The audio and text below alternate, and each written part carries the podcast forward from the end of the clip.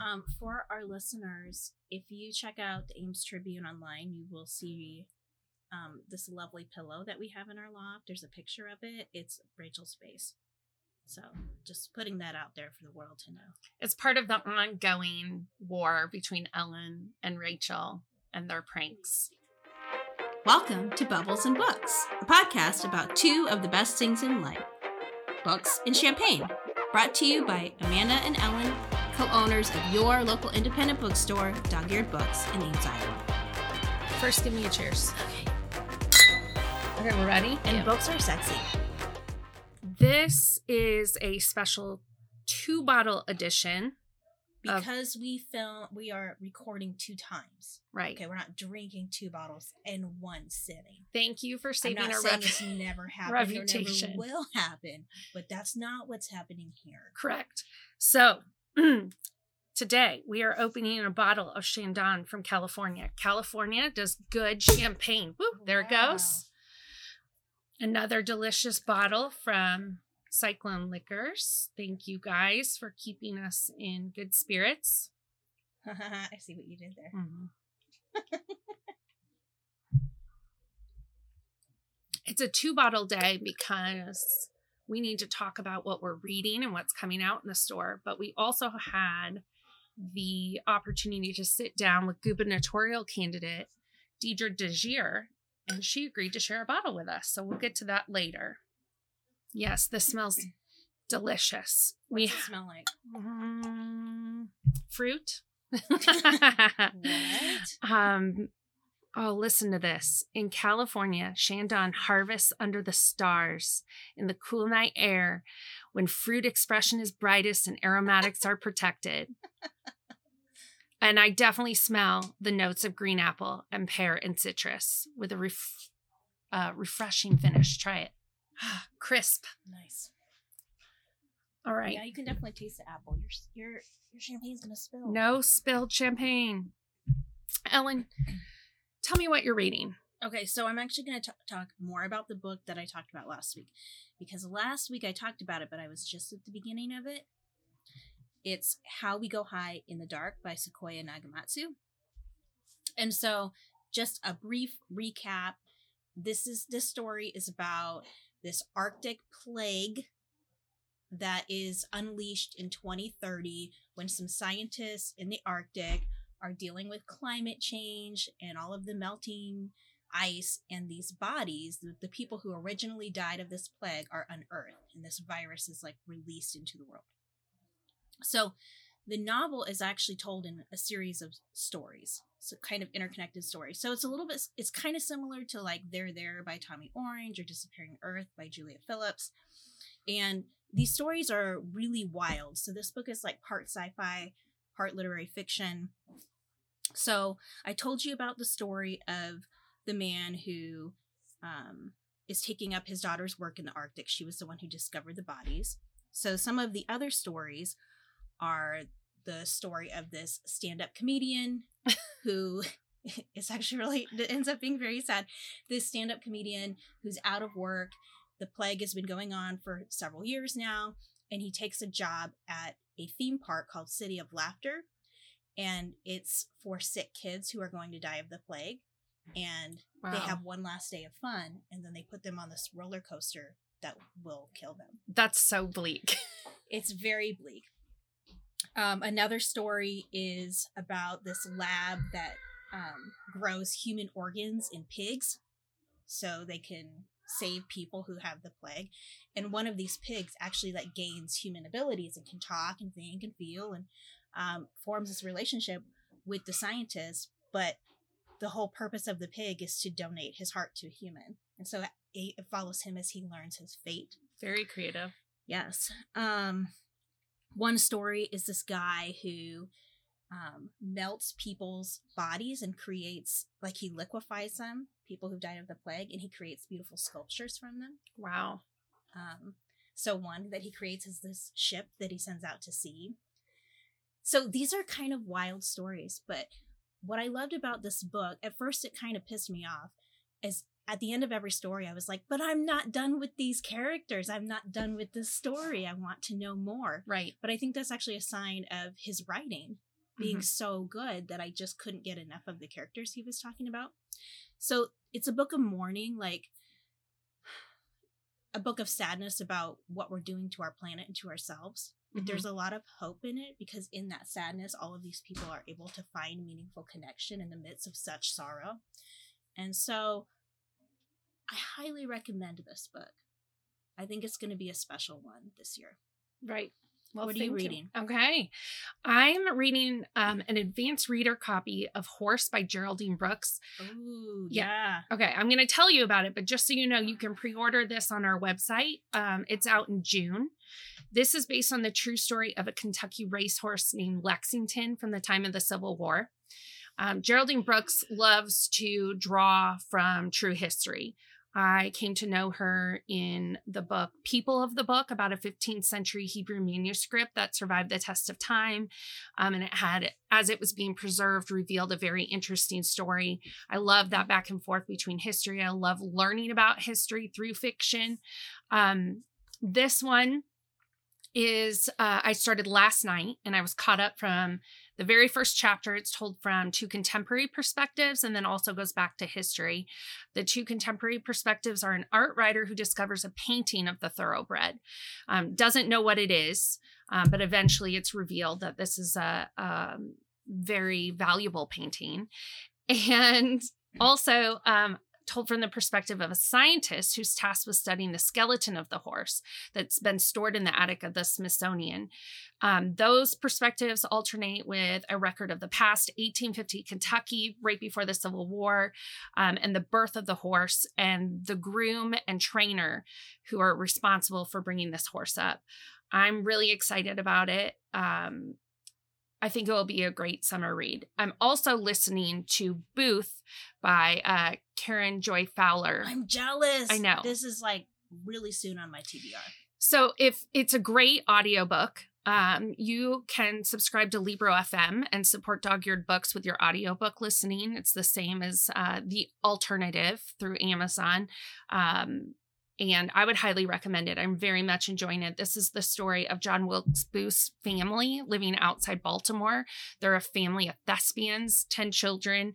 Um, and I'm at the the beginning, you know, the story of the family as they're growing up, young people with their dad off performing Shakespeare, um, their mother dealing with the death of various children, um, and their life um, out on the outskirts by a little creek um, outside of Baltimore, away from society. So those are my two interesting reads right now. I'm loving both of them. All right. Tell me what's exciting this week in hardcovers, Ellen. Okay, the exciting thing this week in hardcovers is the Book of Cold Cases.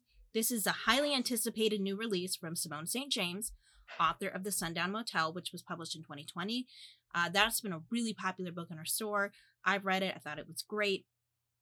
The Sundown The Sundown Motel is a mystery slash thriller slash ghost story.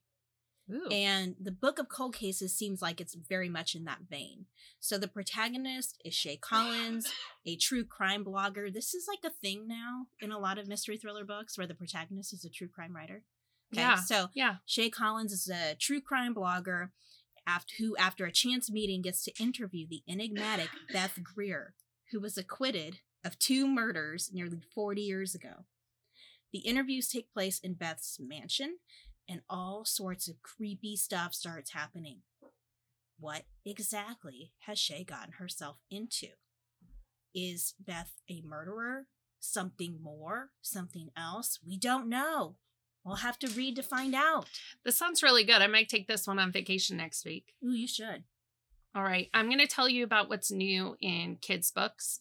Um, we have a new picture book from comedian Seth Meyers called I'm Not Scared, You're Scared. This is a book about a scaredy bear and his rabbit friend, and the rabbit friend wants to go on an adventure. The rabbit perseveres through all the challenging situations um, scary woods, tall mountains, but the bear avoids it at all costs. When the rabbit runs into trouble, though, the bear comes to the rescue and perseveres through his fears to be there for his friend. So it's it's all about persevering through fear um, to do what you need to do. So, what are some of your fears? Voicemail. My voicemail's full. My my voicemail's full. That's I why you do it for us. I have to listen to all the voicemail at the store. I don't like making phone calls, so then you have to make. I'll listen to the voicemail. You make the phone calls, and I don't mind the phone. phone- or Rachel makes the phone calls. She's giving me a look. Okay, Rachel, I will give you credit. You do make phone calls right. at times. I'm afraid of getting swallowed by a whale, which is why I'll never go scuba and diving. Ellen will go scuba diving with no, me I never someday. will. That's that shit is unnatural. no, No, it's very you. cool. It's no, very cool. Thank you. Didn't you love the Little Mermaid? Don't you want to be her under the sea? You Wish know what? My be- favorite song is when she's like, "Up where they walk, where they talk." Touche. Okay, that's the best song in that movie. Um, I'm also afraid of snakes, and I don't like whistling. Ooh, I'm not right. scared of it, but I don't like it. Right. It's an irritating thing. I mean, other than addressing my voicemail, you don't have any other fears besides voicemail? Are you afraid of heights? not often. Like, could you stand on a cliff and yeah, not, like yeah. at the edge of a cliff and not be scared? yeah. I think. Oh I mean, I have. I've. I've gotten to the point where we went hiking and we were at kind of a precipice, and my kids are freaked out and crying, and I'm like, "No, stand for the picture." Oh I know they were fine. Would you like go to the top of a skyscraper and stand on the roof? Would that scare you? I mean, I. I think I would be in the realm of capability of being able to do it. You know, I wouldn't feel great, but I wouldn't be like pissing my pants. So. Okay. S- I mean, and I avoid snakes, but I'm not like terrified. Okay. So if you like found a snake in your house, you wouldn't Mhm. necessarily move out, Right, but you'd be like, "Ew, snake." right. That's how I am with spiders. I think I'm just really scared of death. So to get real, that's the only But thing. you'll stand on the edge of a cliff. yeah, yeah, yeah. I just don't think I'm gonna die that way. Well, what if there's a breeze? Oh, I know what I am. You're afraid. You're afraid of a whale swallowing you. I can relate to that. In that, my fear would be to be in the middle of the ocean with nothing around, in the dark, unknown depths, not knowing what's below me. And I also, I also don't like lake water because it's so murky. I don't know what's there. It's the unknown. Everything unknown. What's going to be in my voicemail? What kind of fish is at the bottom of Clear Lake? it's a control freak issue, I think. Okay, but when you're scuba diving, like you're in the You can see it. Yeah, You can but see you it. can't see behind you. I don't got eyes in the back of my head. What I if the mean- whale's coming up behind me. Mouth slowly open, just like that. but it would be a very literary ending for a bookstore owner. So, Moby Dick. I guess. Okay. All right. Um, now we're going to segue into our very fantastic conversation with Deidre DeJear. Um, as Ellen reflected, ask her a question, she was on it. She just, she's a wonderful woman with outstanding ideas, very charismatic, and we were very honored to have her in the store. Yeah, and you know, she has me feeling really hopeful about the future of our state, which I haven't felt that in a while. So we were really honored to have Deidre DeJear visit us. Uh, and we encourage our listeners to get behind candidates like Deidre uh, because we can make a change in our state. We can do better than, than what we've been doing. All right, let's talk to Deidre. That was good. Cremant de Alsace. I got out a really nice bottle because we have a special guest today. We have Deidre DeJear, who's a gubernatorial candidate running for governor in the 2022 election. We're super excited that she wants to come be a bookseller for the day. She's just completed story time with our children visitors, read two really awesome books about the potential for women and what they can accomplish. And we're welcoming her on to Bubbles and Books with Bubbles, of course, um, toasting her um, successful campaign, we hope. And um, really excited she's giving us this opportunity to get to know her. And I am extraordinarily excited to be here. Thank you. Okay, so like let's start with books. You just Mm-hmm. read to the kids. Do you have like any childhood favorite books? Yes. So, um, you know, my my dad uh would read to me when when I was a kid and uh, both of my parents worked long hours. My mama uh, was a banker, and uh, my dad uh, did home care. And uh, it was special time because I was a daddy's girl for him to read to me, and and so we grew up reading all types of books. We grew up making up stories, and I can't pinpoint just one book. Um, but what I can say is just that I just enjoyed my experience with my dad. And so I love reading uh, to kids and also love reading to my nieces, my nephews, and my god kids. And Country Mouse and City Mouse is one of those things that I always flock to because I consider myself a city girl and my husband is a country mouse. I, I joke and tell people he was born in a home. Um, but needless to say, his his family is from rural Oklahoma. They're cattle ranchers, and uh, I'm from the city, Jackson, Mississippi, Yeah. in Mississippi, and um, yeah, just an extraordinary story of how we came together. Uh, yeah, where'd you meet? so he's from Oklahoma, and I went to high school and middle school in Oklahoma, but we met at Drake. And we didn't Oh, wow. necessarily meet at the institution itself. We met at the intersection of 30th and Forest. Our cars were by each other, and as I'm rolling up to the intersection, I see he has Oklahoma plates. And so I, you know, honked and said, "Hey, you've got Oklahoma plates." and I'm from Oklahoma, and and so I waved, and I was in the the uh, car with a group of friends of mine, and then we proceeded to go to Target, and we noticed this gentleman was following us, and so we didn't know what was going on. And so what did we do? We go to Target. We go to the baby section at first and start looking at baby clothes. And he follows us on over like he's bold. And he hands us a party flyer because he wanted us to come to uh, a fundraiser that his fraternity was hosting. Oh. And he then just became a dear friend of mine. We got to know each other more. Um, and then he proposed, we got married, and you know, 11 years later almost, here we are. That's a cool story. Mm-hmm. Um, what have you read recently that's been inspiring for you? We have a couple of your staff picks downstairs, either inspiring or entertaining. So I'm I'm working through Upswing, and Upswing is really inspiring by by Robert Putnam. Um, when I was in high school, I I, I read Bowling Alone, um, which is essentially around how community interacts together for this purpose of doing good for for all. And I, you know, I I never met Robert Putnam before, but you can tell in his writing that he puts great value on community and and collective action and what people can do together. And what Upswing shows us essentially is that where we are in these moments as Americans, we've been here before. And we've been able to overcome the challenges that we're dealing with before. But needless to say, we did it collectively and we did it with civility.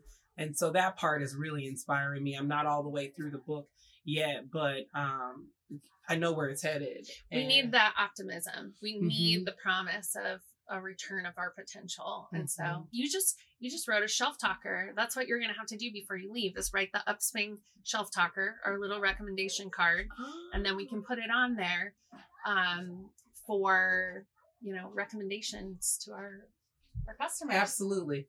Absolutely. Uh, You know, I didn't even know Upswing was out, and a mentor of mine was like, Have you read Upswing? I said, No. Who's it by? Putnam. Oh, of course I need to Yeah. read this book. Yeah, yeah. And and so I've been working my way through it, but it it's incredibly inspiring. Another one of my books that I even read in, in undergrad, and I keep it with me to just kind of pull notes out, Democracy in America. Mm-hmm. And that is by de Tocqueville, a Frenchman who came to America. He was supposed to be studying the criminal justice industry and the prison industry, but saw something bigger to cover democracy. And he saw in us what we didn't see in ourselves as Americans. He saw the value that we could add to the fabric of our communities collectively. And and so I'm I'm always reminded of, you know, re- being mindful of what we're capable of Yeah.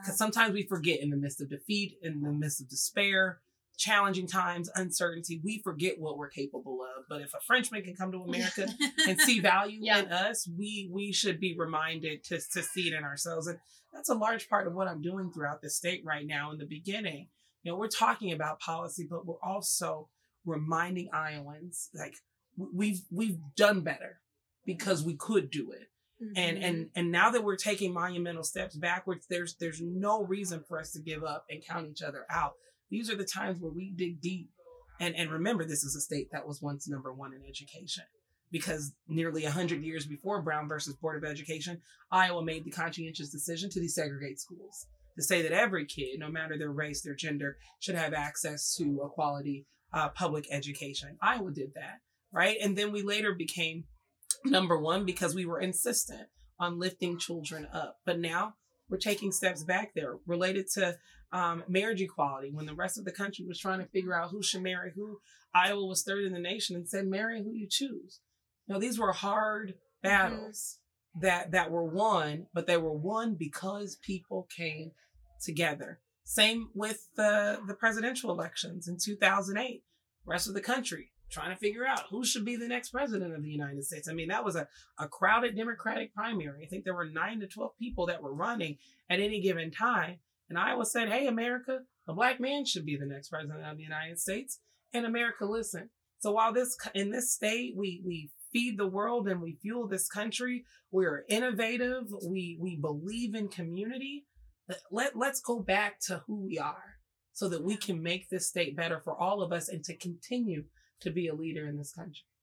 That's really like inspiring to hear you say all of that because I used to be so proud to be an Iowan.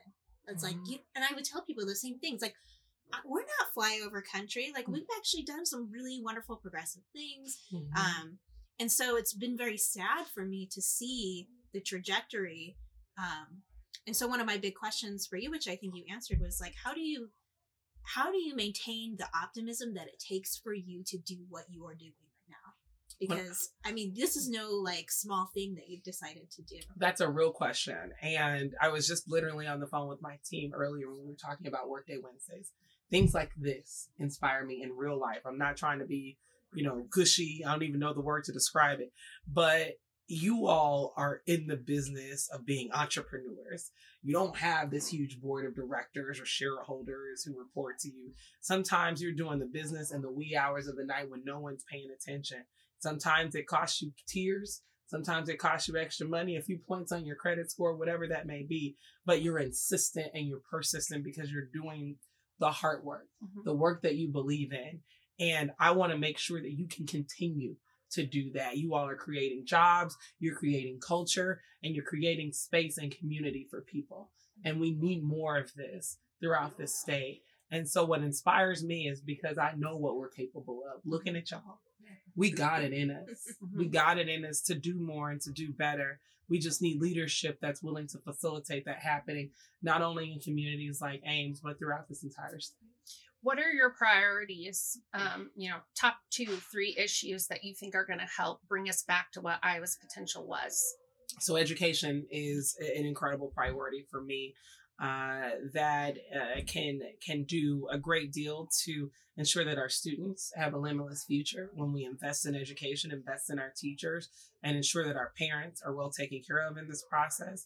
Um, I want to make sure that every family has access to at least 30 hours of pre-K um, in any given week.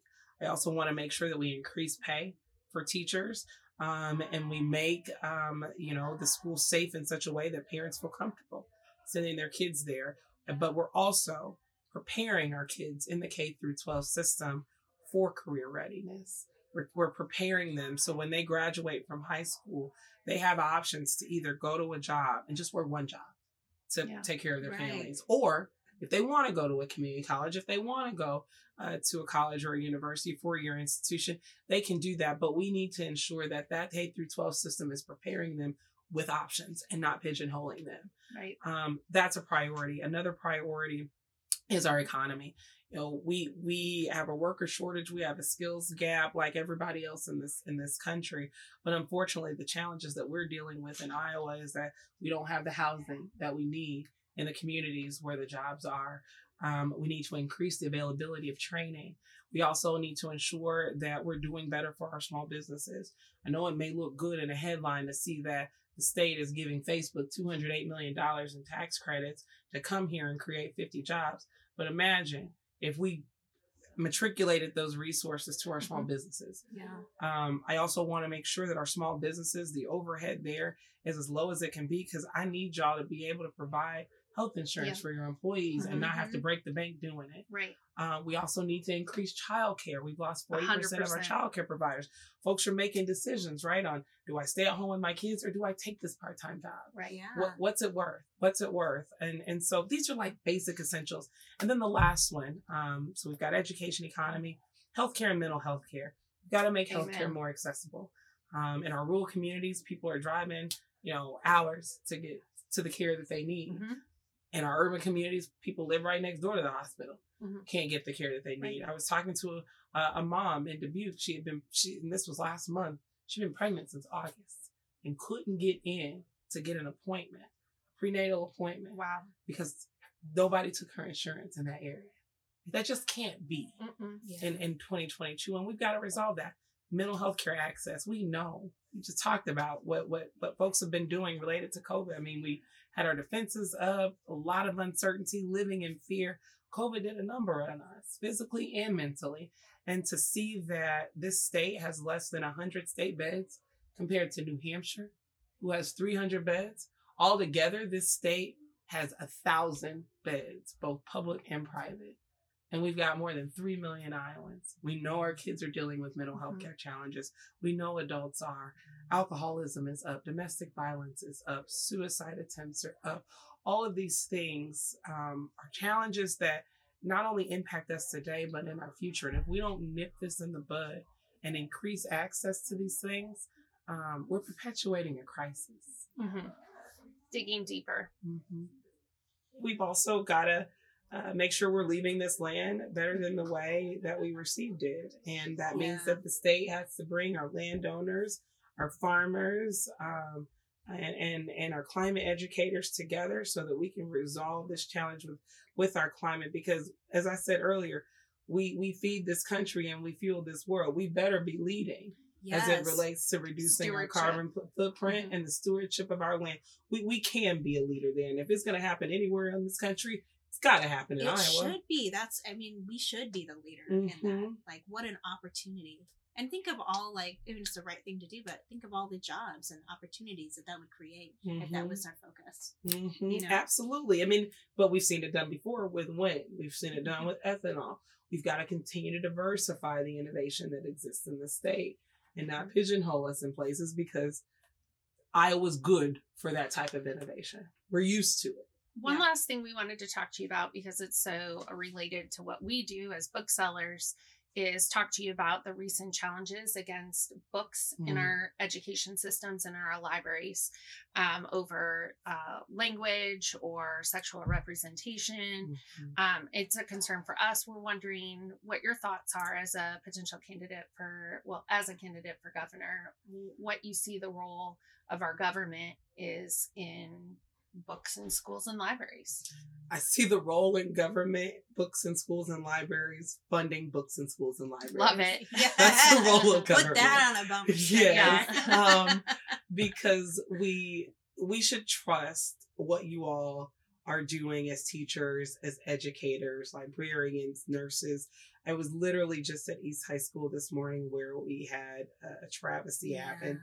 Uh, three children were shot, um, and one has passed away, and they were shot by peers. Um, and a number of them were a part of this. And the, it's the situation that happened in Des Moines could have, happened anywhere at a mall, at another school.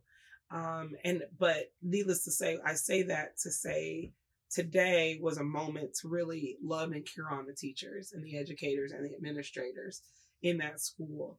Um, and I asked one of uh, the administrators, uh, "How you doing? Like, what do you need?" And of course, kids need this, kids need that, kids Yeah. need this, kids need that. And I said, "Okay, I hear you. What do you need? I need for my kids to be safe." He would not talk about himself because, from his vantage point, self was empowered by the success of his students. It's beautiful. And that's so much of what our teachers do every day out of the week. And and right now our state's not showing up for them. right. And and that's unfortunate, but I'm of the mindset we can do something about it. Because teachers haven't always felt this way. Our administrators haven't always felt this way under Republican and Democratic leadership. Um, this has got to be our floor. where we are right now, we can't go any lower than this.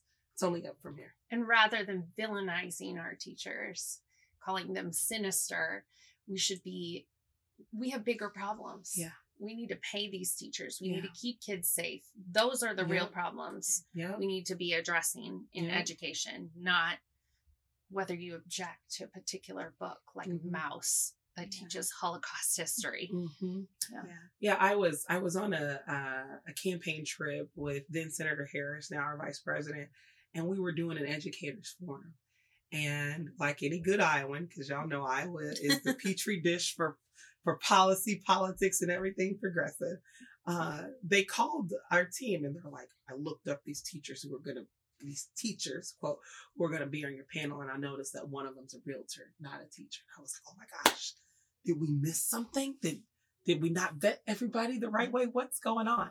So I get the name and you know, I look up the the person and I'm like, oh, they are a teacher, Yeah. but they're also a realtor and Mhm. they also work at the diner Right. because they're having to work multiple jobs to make ends Yeah. meet. We are asking teachers to pour their hearts and their souls into our students. And And their own not- pocketbooks. and their own pocketbooks. We have to take into consideration they are Iowans too, with families. They have community too. Let's set them up for success inside the classroom and outside the classroom because we want them to be their best. It's the most valuable job we have. You know, Mm-hmm. they're right up there with all our other um, lauded professions. You know, firefighters, doctors. they all had teachers. Yeah, They yeah. all had to start from somewhere. Yep. and trust their judgment you know like when it comes to these books or when we're talking curriculum and things that are quote unquote controversial um you know as as a former teacher i know that like kids are actually really capable of having nuanced and intelligent discussions about hard things and they actually really love that that's when students are most Yep. engaged Yeah. like let's give our young people a lot more credit Yep. than what we're giving them right now yeah. like When I was in high school, in the buckle of the Bible Belt, Tulsa, Oklahoma, where there were more churches than there were gas stations, it was a point of privilege to read a book from the banned book list. Like our teachers promoted it, like this is on the banned book Yeah. list. You can read this book, but it's on the banned book list. But but but the idea was that even though we were in the buckle of the Bible Belt, we had teachers that wanted us to learn outside of our comfort zone, to understand other people's walks of life. Now, mind you, there are different levels in which certain types of reads are appropriate Mhm, based right. on the age. I mean, that's real, but but that's not the topic of conversation right No. now. The topic of conversation is get that out, get that out, get that out. What we consistently see from this administration is repercussions, retaliation, and restrictions. What we don't see is the value add. They're telling us what we shouldn't do, what we Mhm. can't do, what we Mhm. won't do. But tell us what you can do as a state entity who's supposed to be putting people first, Yeah. who's supposed to be ensuring that Iowans have minimal barriers in their pursuit of life, liberty, and happiness. What are you going to do to add value? And time and time again, that question has gone unanswered. We can't answer it in November of this year. yes Thank we you. can Yeah. Mm-hmm. So one last question. We were curious. You grew up in Mississippi. What made you decide to stay in Iowa? this state. I love this state. I mean, as an undergrad, I was just immediately engulfed into the community and it was contagious. I mean, my parents growing up would always have us do community service. We went to minimum security women's facilities. Uh, we went to nursing homes, no child left behind after school programs. Like we didn't really have a real life outside of community service, but that was my comfort zone. And so as soon as I got here, I tried to find those spaces to get involved and I just fell in love. Um, I was able to start a nonprofit when I was an undergrad to help prepare our students for education, educational success. We started giving out school supplies to 300 kids and we had a little, you know, activities fair and a basketball tournament.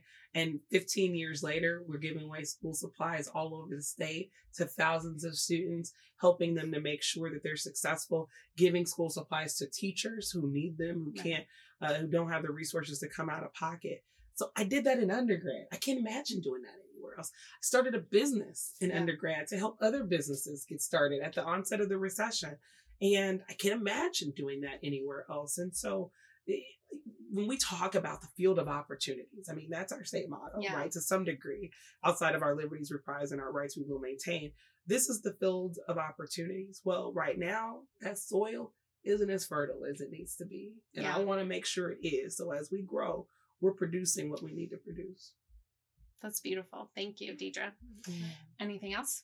I don't know. Do we need to ask about dogs? I mean, this Oh, yeah. this is dog eared books, and I know you have. I know I've you got have, dogs and ears. So. I know you have dogs. Yes. Tell us. Well, first of all, we have a little gift sack from Oh, you for my you. This is from Treats on a Leash across the way. Treats on a leash. The local goodies that Lovey can't Oh. relieve, re, re, um, resist. They're gonna be so happy. yeah, Oh my gosh. yeah. So lots of goodies. But And- tell and- us about your dogs. So I have two dogs. Um, one is uh, his name is Maurice, and I got him as a puppy. It's a rescue dog. He's um, a mixed golden Rottweiler. He looks like the Bush baked bean dog. Yeah, he totally does. I saw the picture. And he is the smartest fella ever. He is a comforter and a protector. Great dog. In year three, I would come home because I had started working uh, more out in the field, and he would be on the stairs with his legs crossed. And when I get there, he'd be like, just huffing and puffing. And I'm like, you need a friend during the day. yeah. And so we went out to a farm in Indianola. I really wanted a German Shepherd. I've loved German Shepherds all my life, retrievers and shepherds. And so we went out to a farm and he picked out his, his sister. Oh. He picked out his sister and we got a white German Shepherd. Mm. Her name is Macy. She is, she loves cuddling. Even when you don't want to cuddle, Yeah. she demands it. right now, she's experiencing her little girl time and she's just on one. She needs all the love, all the attention. So these treats are going to come Good. and play. But I love my dogs. And there's been moments where, you know, Japan things are challenging. Um, but dogs sense how you feel and they know when you need love. They know when you need comforting. And these dogs have been there for me every step of the way. And they're just the best creatures. Um, I did have a bird, but she passed away last year. Her name was Honey. She was only supposed to live 11 years, but I got her for 15. Oh my Um, gosh. but she was the best bird ever, a cockatiel. oh my gosh. So yeah, I an- love animals. I your love little animals. surprise, like hidden fact that you're a bird and dog person. Mhm, mhm. Yeah. I, I've done the reptile thing too, and yeah, what an Wow. eclectic Wow. candidate we have here. yeah, Representing all types of pets. hmm That's so great. Well, thank you for being on Bubbles and Books. And Yeah. We'll fill up our bubbles and we'll get to shelving books. Ellen, tell me what's happening at the store this week. What's popping? Well, on Thursday morning, we have the Dog Eared Official Book Club, and we're meeting at 10 o'clock in the loft, and we are discussing State of Terror by Louise Penny and Hillary Rodham Clinton. Okay, this is going to be a political thriller. I haven't read it yet because I'm timing myself to read right up to the moment, but I've heard lots of good things about this book From me. from you. I love Louise Penny and I love Hillary Clinton, so I'm excited. Louise is an outstanding mystery writer. She writes characters you care about. Um, she has well developed mystery where you, you're invested, you believe it, you believe the thrill of it all. Um, and Hillary really contributes the inside knowledge of what it is to be a Secretary of State. The protagonist in this book is a female Secretary of State dealing with a international crisis. And, her name is Ellen, Oh, I forgot. which is Pretty cool. amazing. Very cool. Um, so I I think that they're going to return with a sequel. So this is a great one to get on board with now. All right, uh, we have open mic scheduled for seven to eight thirty on Thursday night after book club. Um, we'll have a special presentation by a, uh, a master's student, my shared plate, something related to do with food. So that's going to be part of our open mic. That'll be interesting. Plus, she's bringing cookies, so you know Ooh, yeah. that'll And be special. Open mic is always kind of fun. There's usually some poetry, some music, um, and some always some interesting surprises in there. Yeah. So yeah. And then Cafe Philosophy meets on Sunday, and the question they're contemplating this week is, what does it mean to know something? This really this is They should have just invited me. because you know I- everything. Yeah. this. This is what it means. Yeah. So that'll be really interesting. Well, cheers to another great week of reading. Talk to you guys again soon. Remember, uh, subscribe, like, follow, because you want to find out what's happening in Dog Eared Books every single week. Yep. And if you don't live in Ames, you can always follow us on social or hit our website to order books. Follow us at, at Dog Eared Books Ames or at Dog Eared Books on TikTok. All right, listeners, keep the champagne flowing. And the book's going. This is so great! It's so great.